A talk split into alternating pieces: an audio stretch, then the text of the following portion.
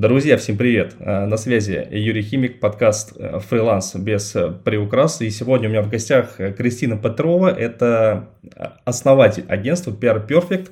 Сегодня с Кристиной будем говорить про бизнес, про продвижение, про маркетинг, про бизнес B2B. То есть э, такой, вы знаете, подкаст «Фриланс без приукрас», он уже разрастается, и мне это очень нравится. Кристин, привет и спасибо большое, что нашла время, чтобы поговорить сегодня об этой интересной теме.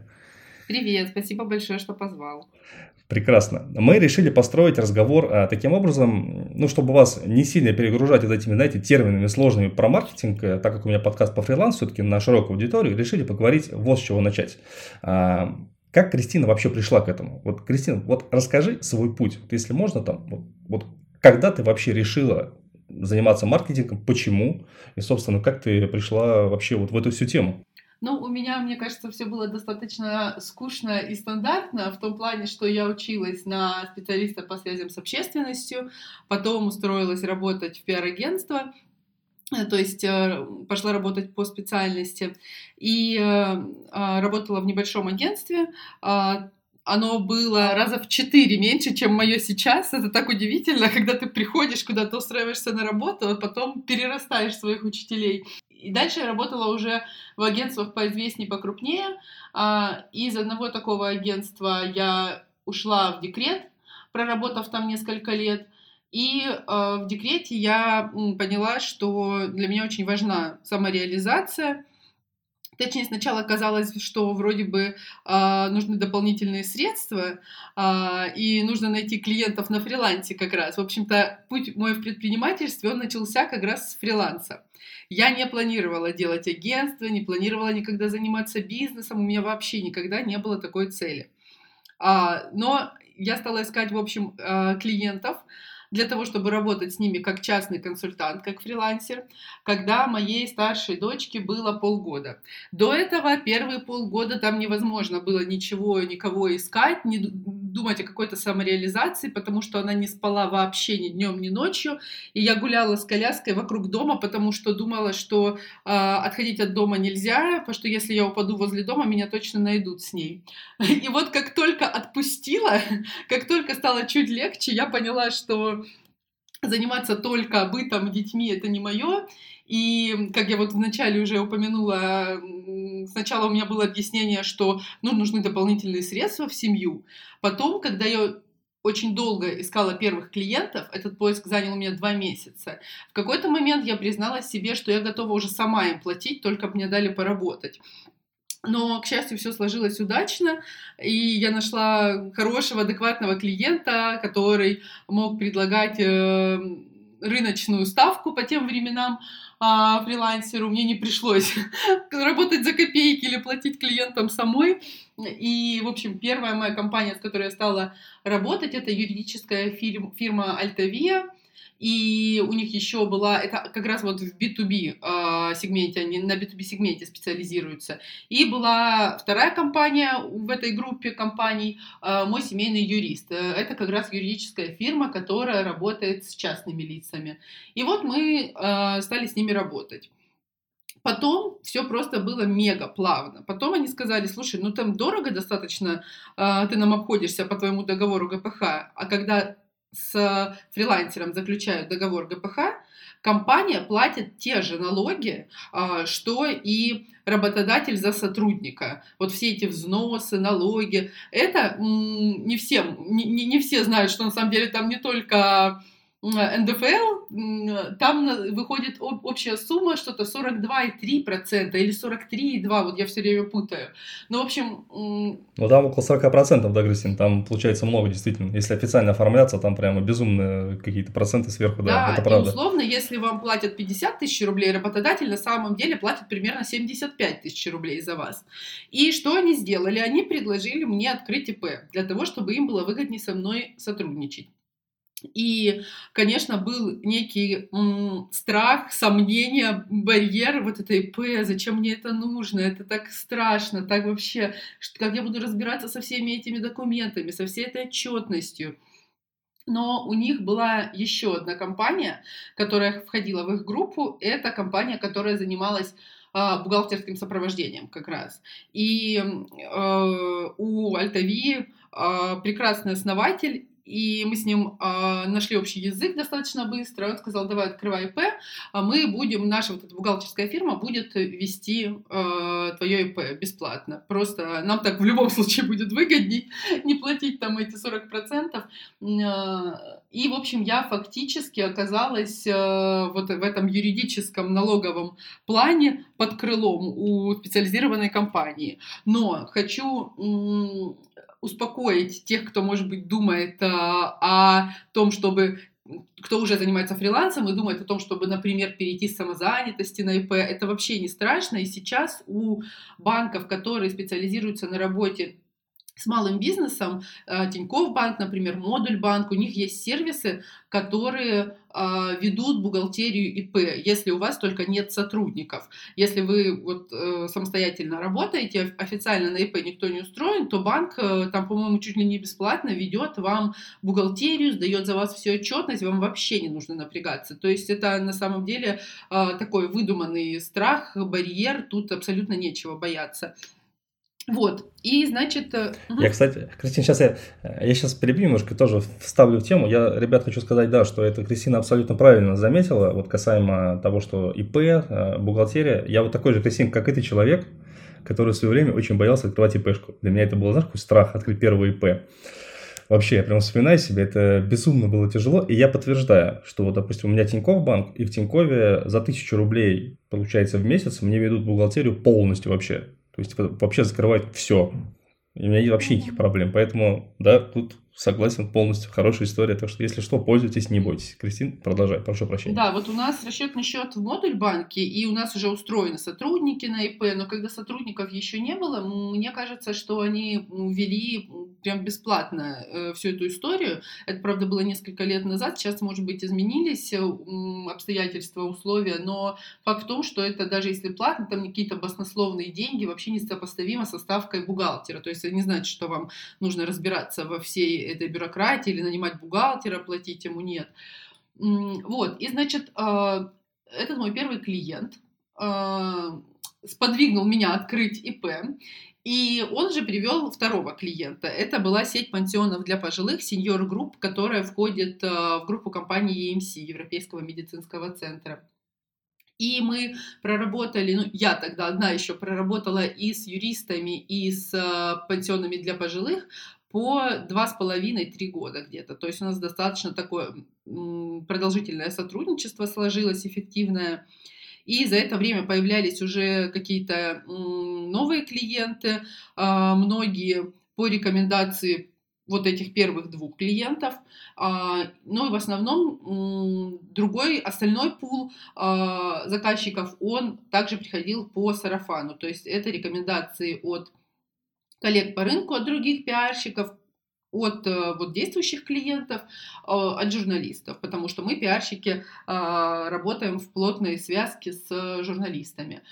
А, и вот так пул клиентов вырос, стало понятно, что я сама тяжело справляюсь, уже нужен какой-то помощник. Я связалась с коллегой из э, агентства, в котором мы обе работали до декрета, а, предложила ей а, стать моим ассистентом, сказала, что я ее всему научу. А я просто понимала, что она перспективная. А, это сейчас странно прозвучит, может быть, но, в общем, я видела ее посты на Фейсбуке, и даже по этому критерию, по тому, как и что человек пишет, можно понять, э, насколько отдельный пиарщик из него выйдет. Если человек достаточно пишет э, остро, если он поднимает какие-то э, классные темы, если это э, там с юмором, то ты вообще можешь по всем этим критериям а, составить впечатление о том, какой у человека кругозор, какое у него там чувство юмора, какое у него э, чувство текста. И, в общем, я... Э, ну, и опять, ты же, конечно, не берешь по постам в Фейсбуке человека на позицию руководителя, ты берешь его на там супер начинающего ассистента и дальше всему обучаешь. Ну и, в общем, так э, постепенно вся эта история разрослась, э, стало больше клиентов, стало больше помощников, и стало понятно, как следствие, что никакой это уже не фриланс вообще, по сути, никакой я не частный консультант, это уже целый там пул клиентов, целая команда, и надо бы как-то это все структурировать и оформлять. И тогда э, я сделала лендинг, ну, заказали мы лендинг, э, дали четкое ТЗ разработчикам, прописали тексты, сделали фотосессию. Для меня почему-то было таким прям принципиальным моментом не брать какие-то а, фото из фотобанка, а э, разместить на сайте именно наши имиджевые фотографии. Сделали классную, прикольную фотосессию для э, имиджей на, слайд, на сайте и, собственно, запустились. А, и вот с тех пор существует агентство PR Perfect. Очень э, оно появилось так э, органично, плавно, э, без каких-то потуг и надрывов, вот просто само собой буквально. Слушай, Кристина, ну это отличная просто история. А сколько по времени занял путь вот э, от того, как ты ушла с универа до, получается, создания своего вот этого агентства по годам? Ну, универ я закончила в одиннадцатом, а агентство, вот ИП зарегистрировала и стала уже так работать э, не просто по договору ГПХ с 15 года, то есть 4 года. Ну вот, это, ребят, опять же к вопросу того, что да, многие хотят получить уль- ультрабыстрые результаты, но моя история, история Кристины, да, то есть посмотрите, э, человек прошел перед тем, как, открыть свой бизнес, да, он прошел очень большой путь, и э, вот как нас любят продавать, да, вот в онлайн-сфере, типа быстрый результат, легкие деньги. Но посмотрите, вот те, кто с результатом, они вряд ли вам скажут, что это какие-то легкие деньги. То есть это планомерная работа из года в год, из года в год. Вот, Кристина, я тут выписал ряд вопросов. Вот э, буду рад, если ты на них ответишь просто. Подскажи, пожалуйста, а вот ты сказала, что после универа ты пошла сразу работать в пиар. А почему в пиар? Почему, допустим, вот я знаю, что связи с общественностью это же не только пиар. Допустим, меня предложили работать в администрацию города. Вот почему твой взор пал именно туда, а не куда-то еще? Но я бы сказала, что классически все-таки связи с общественностью это перевод с английского public relations, это вот э, та аббревиатура самая PR.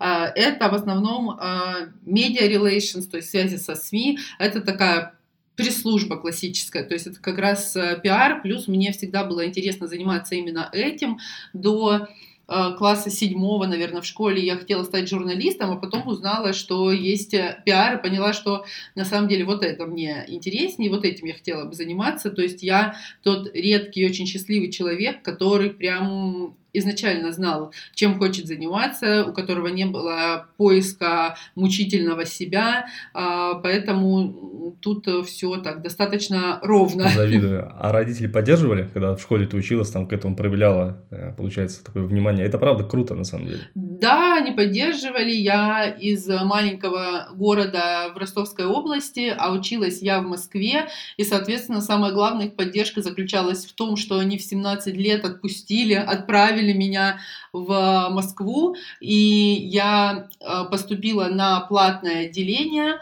А, они платили какие-то вообще баснословные для маленького города деньги по тем временам за мое обучение, но э, в середине третьего курса, а у меня был специалитет, то есть я училась пять лет, то есть ровно э, на середине я перевелась на бюджет.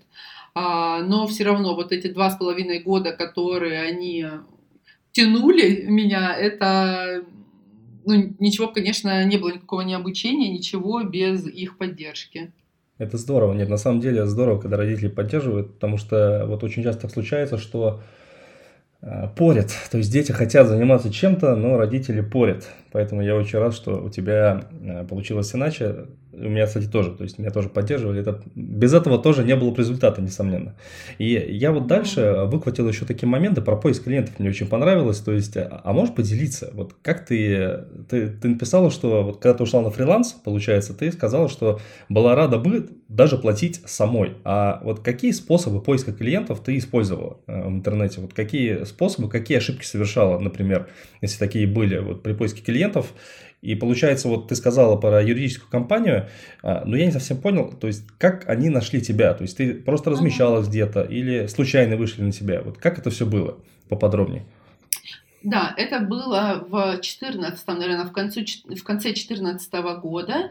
А, это я делаю оговорку а, к тому, что инструменты поиска э, трансформировались. Но вот на тот момент, что я делала, э, я использовала все э, имеющиеся возможности и ресурсы, основываясь на логике. То есть я не консультировалась с HR, не знаю, с какими-то специалистами, именно, не знаю, с другими предпринимателями, э, не спрашивала ни у кого, а как мне найти клиентов.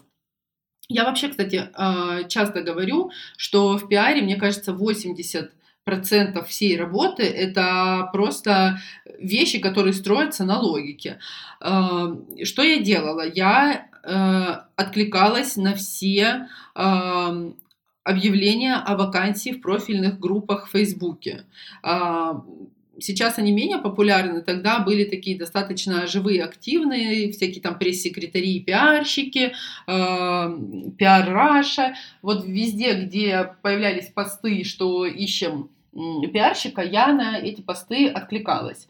Я э, писала сама посты во всех своих социальных сетях о том, что готова брать проекты. Э, я э, смотрела Headhunter. И самое вообще, мне кажется, удивительное в этой истории, что э, компанию Альтавия как клиента я нашла именно на HeadHunter. Там прям была вакансия на удаленного пиарщика, на пиарщика на фрилансе. И что мне очень понравилось, э, в этой вакансии э, был четко обозначен KPI. Э, она была достаточно грамотно составлена, достаточно понятна. Из серии там ищем, ищем пиарщика на удаленку, готовы платить столько-то, надо делать 4 статьи и 2 комментария в месяц. Прям все четко и по делу. Потому что до этого, вот в течение этих двух месяцев у меня было достаточно много встреч с потенциальными клиентами, не вспомню сейчас сколько, но там больше 10 наверное. И они были вообще в какие отдаленные части Москвы я только не ездила. Они были очень странные в большинстве своем. А, была как раз, по-моему, тоже юридическая фирма другая, которая хотела там вообще весь пул пиар-услуг, супер а, большой объем, там за 10 тысяч рублей в месяц.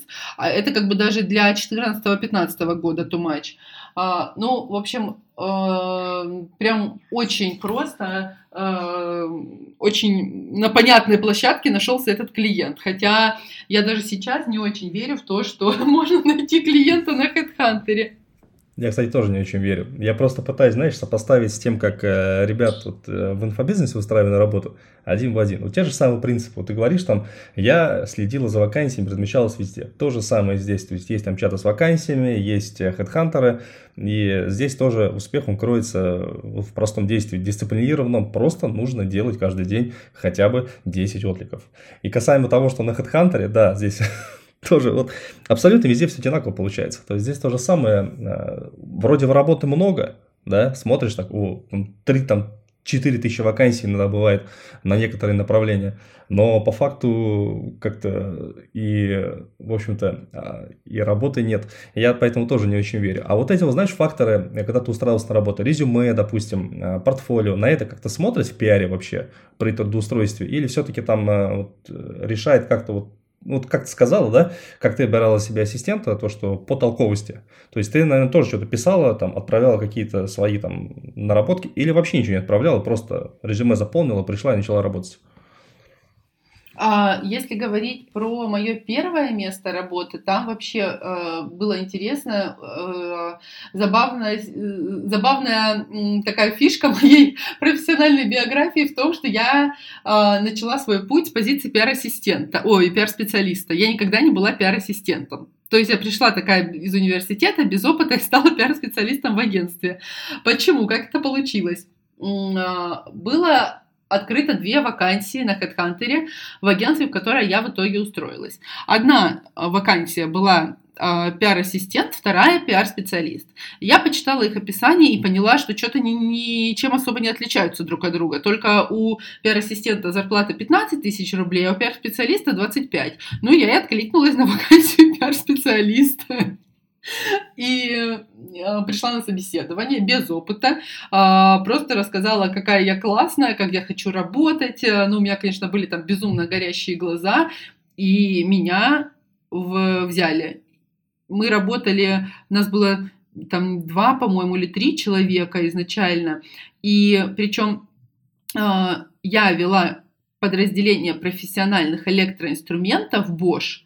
Это вот всякие дрели, э, перфораторы для строителей, не просто которыми там дома пользуются, а такая тяжелая техника, тяжелая в плане, что она применяется в более серьезных условиях. А девочка, которую взяли на позицию пиар-ассистента, она вела, внимание, корпоративное направление Bosch. То есть э, это как бы по ответственнее, я бы сказала, как будто. Но у нас был абсолютно одинаковый функционал глобально. Мы обе общались со СМИ, мы обе инициировали публикации. И э, плюс у нее даже было больше опыта, потому что она в этом агентстве работала до этого, э, отстажировалась, по-моему, она там долгое время. И она знала и клиента, и агентство уже. Она была очень профессиональная, но э, просто Просто работодатели экономили деньги таким образом. Я так, наверное, могу это сформулировать. Вот, поэтому это, знаете, про наглость второе счастье, но я считаю, что нет в этом ничего плохого, и иногда да, иногда, когда ты понимаешь, что ты можешь претендовать на большее, э, не стоит э, ставить себя в какие-то рамки и думать, так, ну вот я же закончил университет, у меня нет опыта, значит, я пошел на пиар-ассистента. Вообще, как бы да, но если вдруг жизнь подкидывает вам другую возможность, ее тоже можно рассмотреть. Э, это не значит, что я не хочу, чтобы прозвучало сейчас так, что все университет заканчивают и приходят там с э, такие, как, как это говорится, распальцованные, распушив крылья, говорят, так, я вообще-то хочу быть пиар-специалистом. Нет, путь пиар-ассистента, он э, понятный, логичный, так и должно быть. Но просто иногда, когда есть другая возможность, э, лучше, круче, не надо от нее отказываться только потому, что у вас есть определенные лекала в голове. Не всегда все складывается так, как, э, там, знаете, родился крестился, женился, там, закончил университет, женился. Нет, бывает по-другому, некоторые ступеньки можно перепрыгивать. Слушай, э, это прямо очень здорово, прям вообще, прям вот как я учу ребят своих. А, а вот касаемо страхов, ну вот вот представь, да, вот, ну ты человек с универа, и тебя берут сразу на пиар вот эту должность э, туда, в агентство. Как ты боролась? Ну, по-любому же было страшно. Напороть, накосячить там. Как, как ты с этим справлялась в тот момент? Это тоже очень интересно.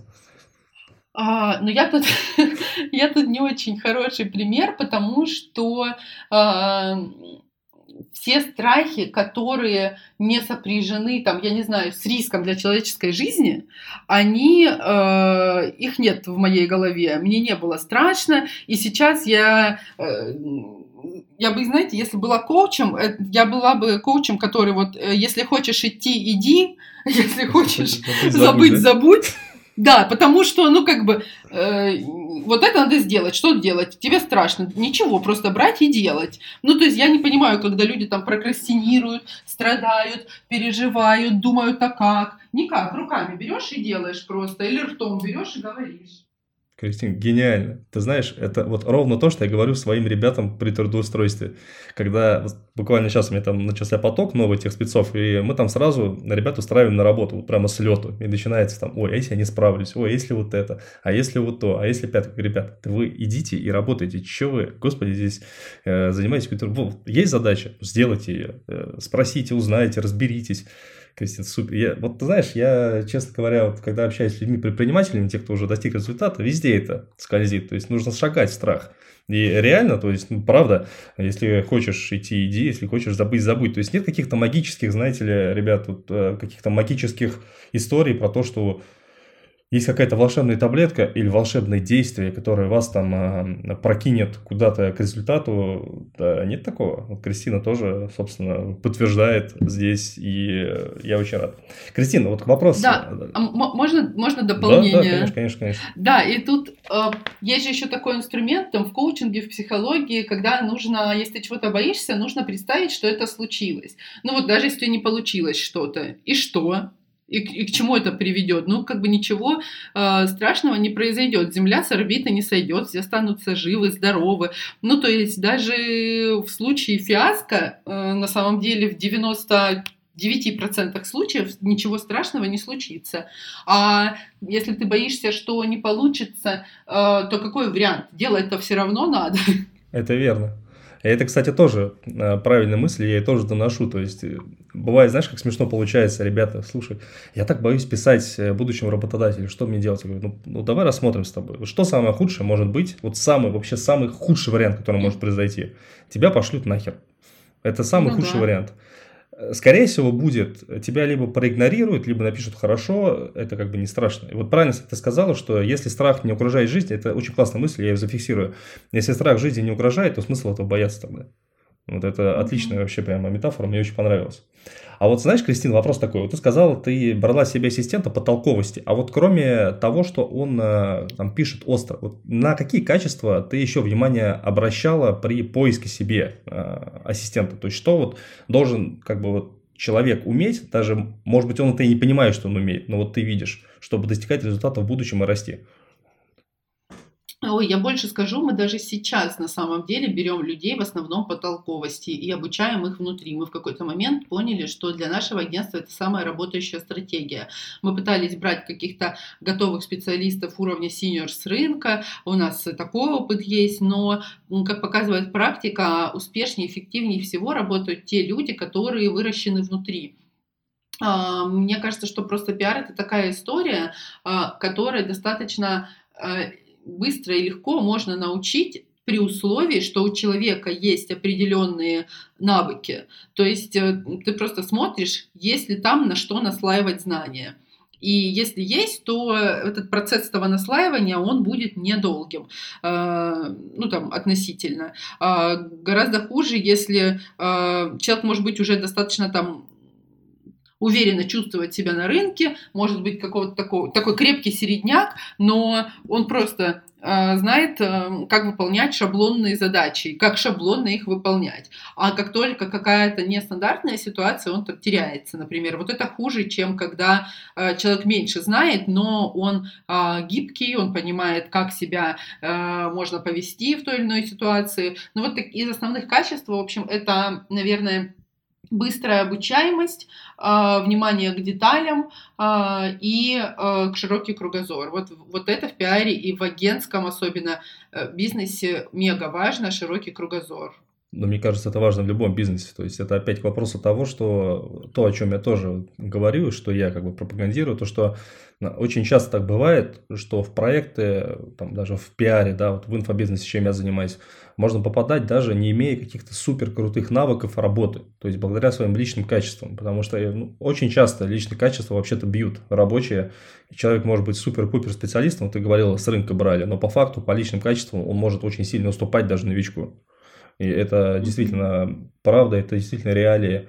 И это действительно класс. Слушай, Кристина, ну супер, прямо мне очень понравилась. Такая подводка получилась немножко у нас с тобой э, больше, чем 5 минут, но это как бы и ничего страшного, надеюсь. Мы потихонечку перейдем дальше уже к темам профессиональным, да? Я думаю, так будет тебе интересно, готова поговорить именно о твоей теме. Да.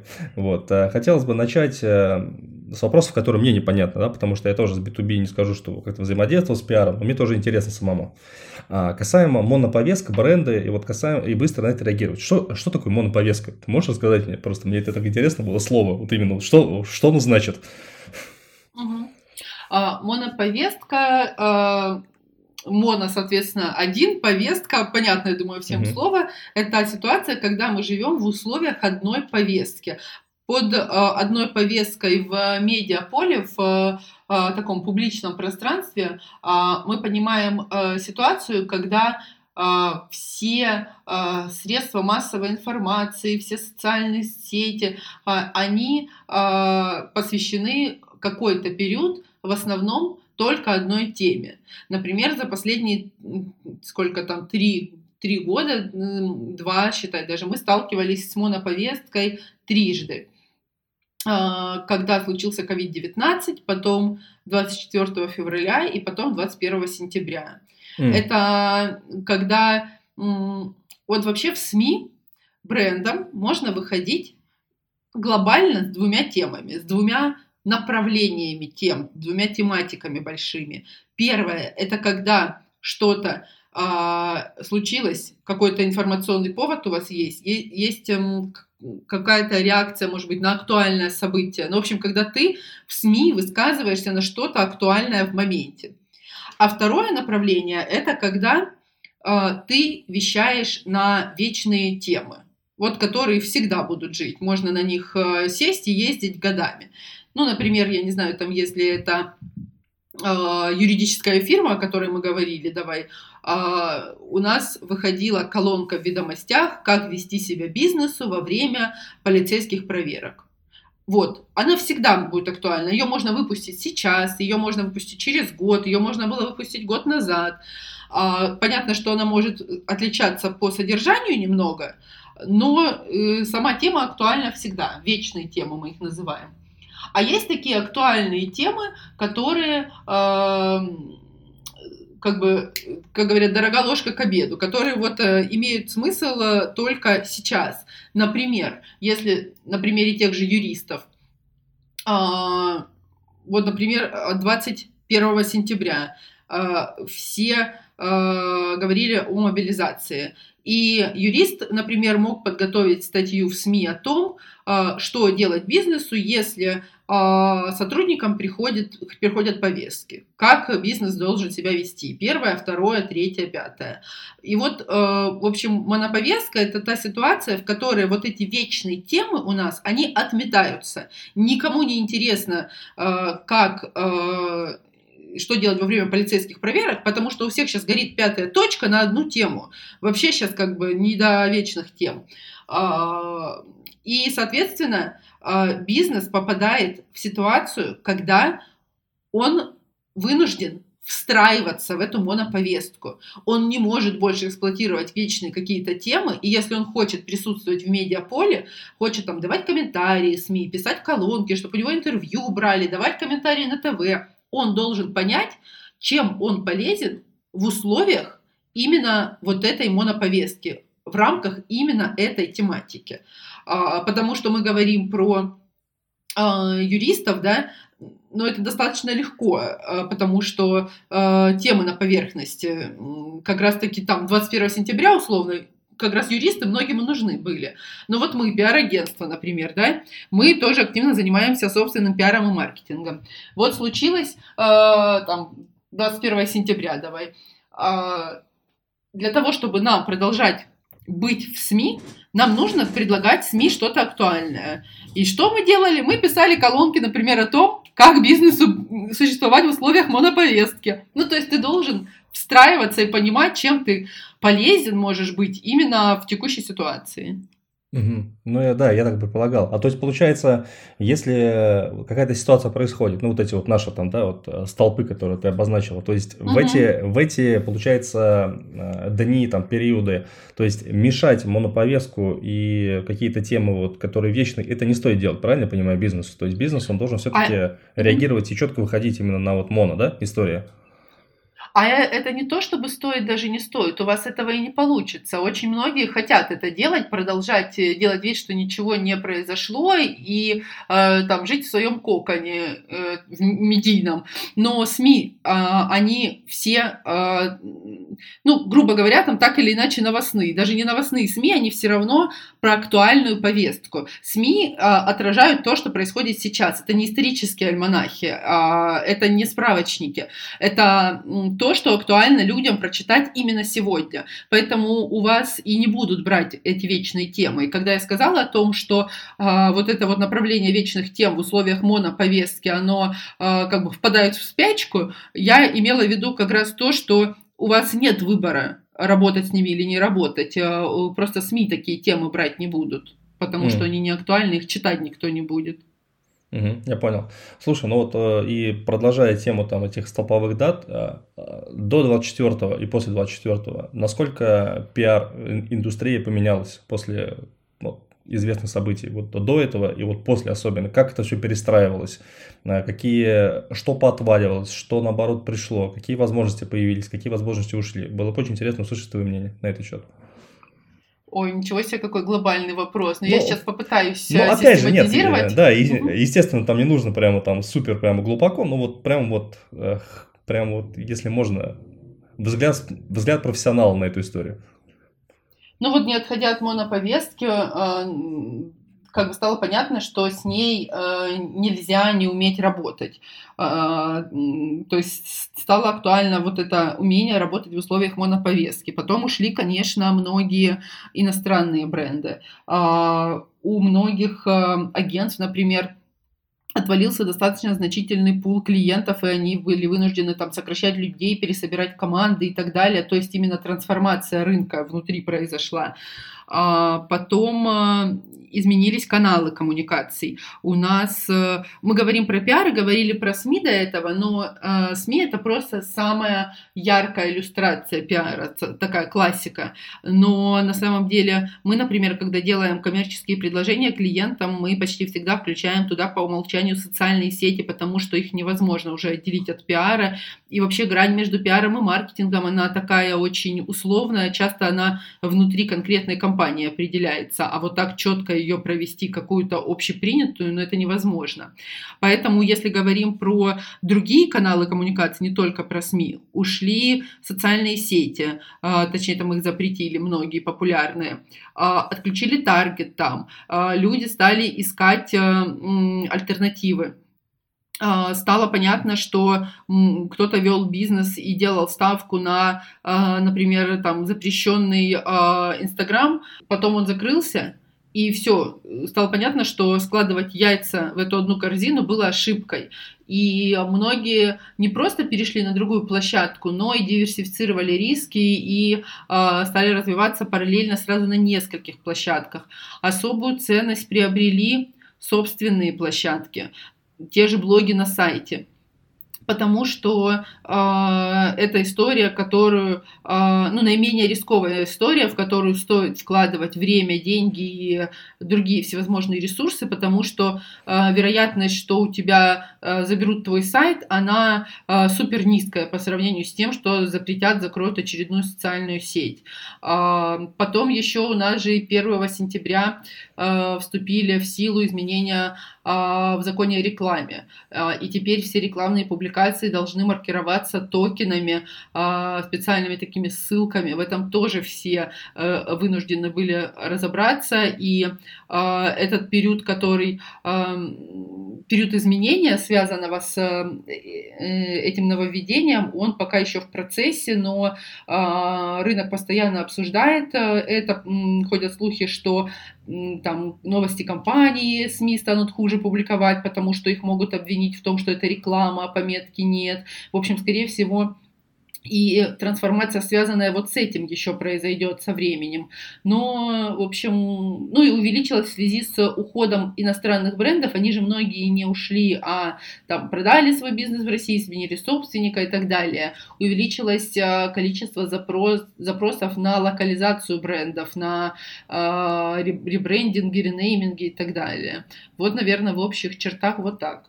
Я понял. Слушай, вот касаемо закона о рекламе, как раз ты затронула, а вот твое мнение, насколько это вообще штука эффективная, и она будет давать, давать какой-то результат, какой-то вот рынок обелять, скажем так, или это все как ну, стрельба по воробьям получится в итоге? А, Все-таки, поскольку пиар это одна история, реклама это другая, я не супер глубоко э, в рекламе, но э, пока что сказать сложно, потому что там же они обещали начать штрафовать за неиспользование токенов в рекламных материалах материалах с 1 марта, потом вроде бы сказали, что штрафовать не будут, потому что сами еще не разобрались.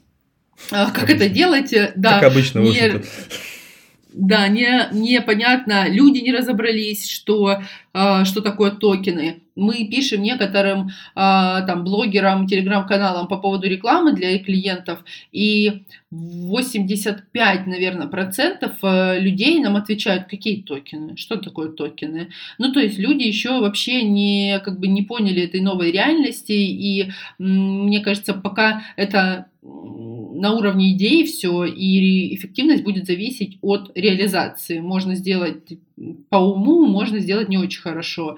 Я думаю, какие-то выводы преждевременно совершать. Очень, кстати, хорошая мысль, Кристина, мне понравилась. В принципе, она к моему бизнесу тоже применима. Здесь очень э, многие были зависимы от, от Инстаграма, то есть вся деятельность велась в Инстаграме. Все-все, продажи, коммуникация. Я, кстати, один из таких людей который mm-hmm. в прошлом году э, очень капитально пришлось ну, перестраивать все свои процессы, перестроил все в порядке. Но многие погорели. И как раз погорели потому, что не поняли, что конъюнктура рынка изменилась, что здесь уже не получится работать в одном э, направлении, и как раз яйца лежали все в одной корзине. Да, это правда, это, это действительно, наверное, затронуло все сферы, прямо все сферы. Это действительно э, правда. А вот касаемо коммуникативных инструментов. А вот какие есть инструменты маркетинговых коммуникаций в сегменте B2B и B2C? Вот, просто это тоже такой вопрос интересный. Как, как вообще выстраивается коммуникация вот, между агентством там, и кем-то еще, например, между там, бизнесами в этом плане, в пиара? Вот если можешь сказать. Давай, да, да, давай разведем. Смотри, просто инструменты именно коммуникационные или там маркома, э, это одна история, а взаимодействие между э, пиарщиком и заказчиком это другая история. Вот мы сейчас о чем поговорим? А давай, а давай разведем, то есть сначала вот об этом, потом о том. То есть вот твое мнение интересно послушать. Угу. Да, смотри, если мы говорим про инструменты в коммуникациях, я бы разводила, наверное, все-таки коммуникации и маркетинговые коммуникации, потому что мы любим говорить, что пиар это чаще всего бесплатная история. Вот если мы э, рассказывали до этого про какие-то публикации в СМИ, про выходы наших спикеров там в ведомостях, надо понимать, что э, клиент ведомостям или любому другому СМИ в рамках пиар-публикации не платит ничего. Он платит только там своему пиарщику зарплату или своему агентству гонорар за то, что пиарщик как раз ищет вот эти точки соприкосновения интересов издания и компании.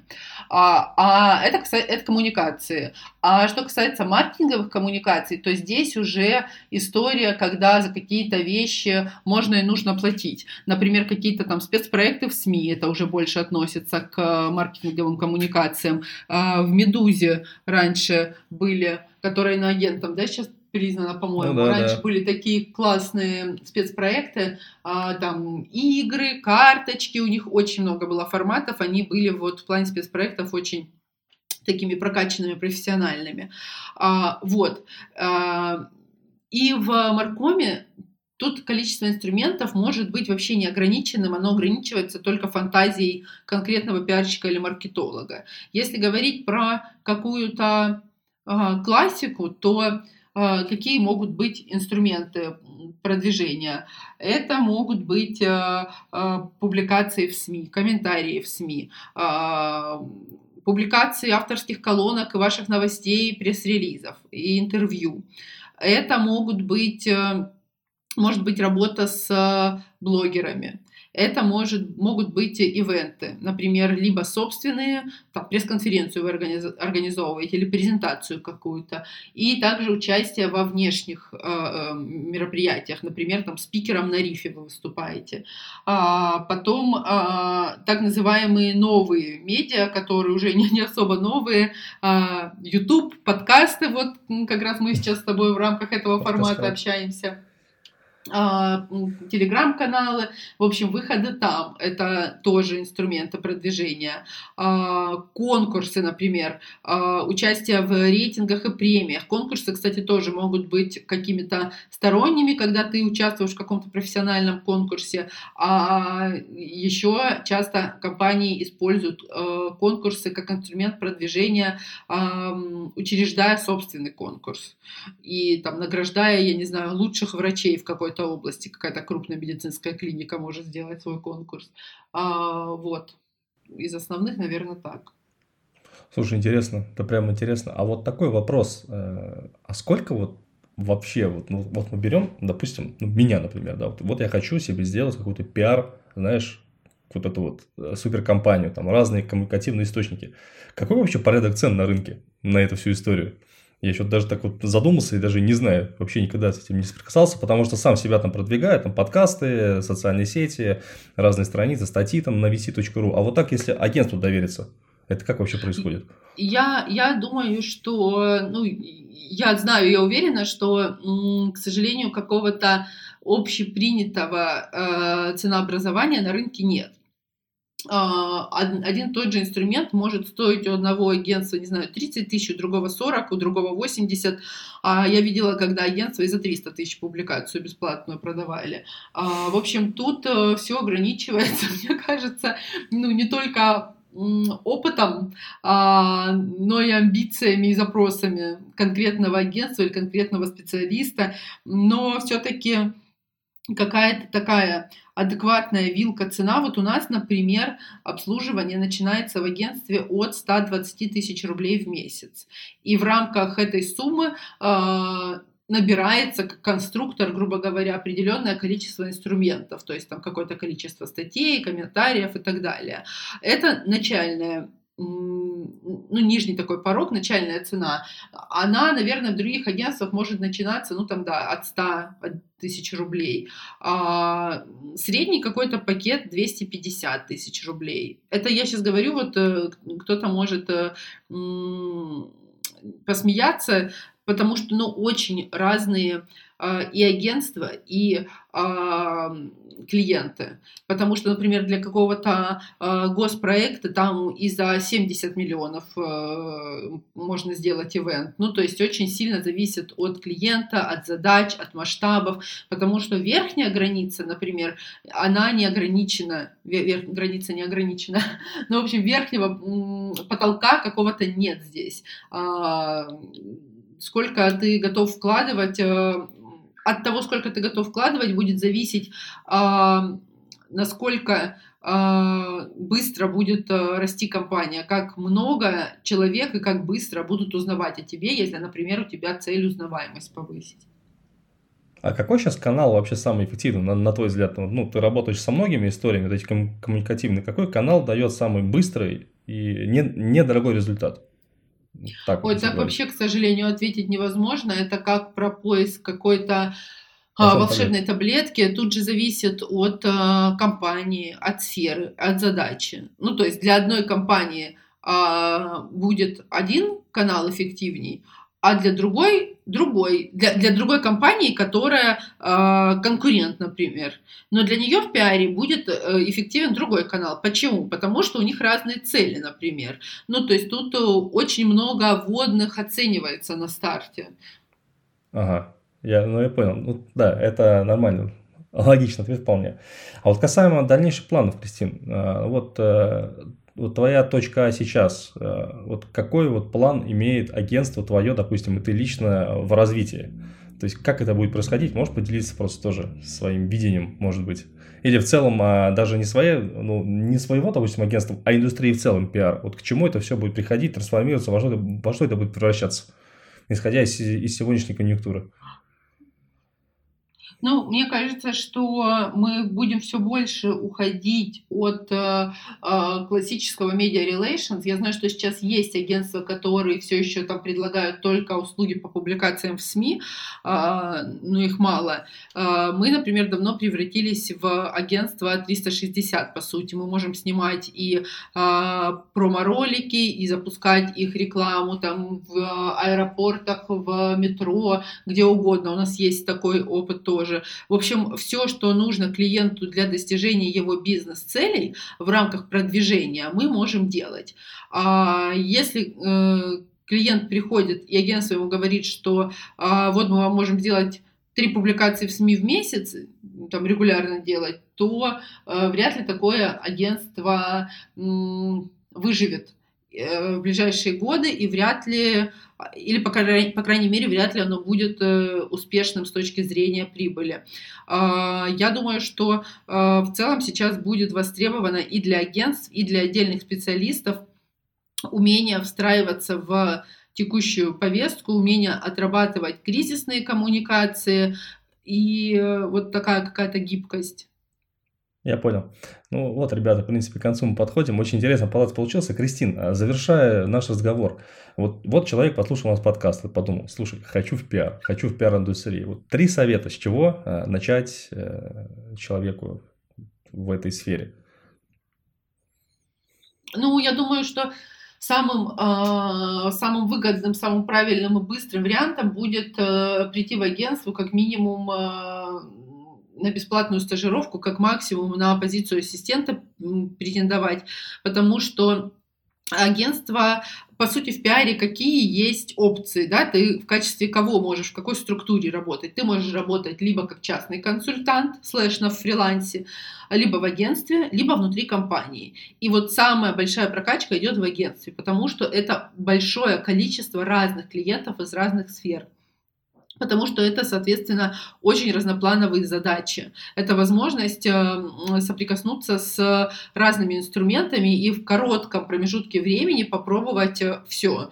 А, в компании там обычно обстановка по, а, поспокойней. И часто тебе дадут какой-то, закрепят с тобой какой-то а, там один, два, три, каких-то, какие-то, в общем, понятные функционалы и задачи каждый а, день диаметрально у тебя меняться не будут.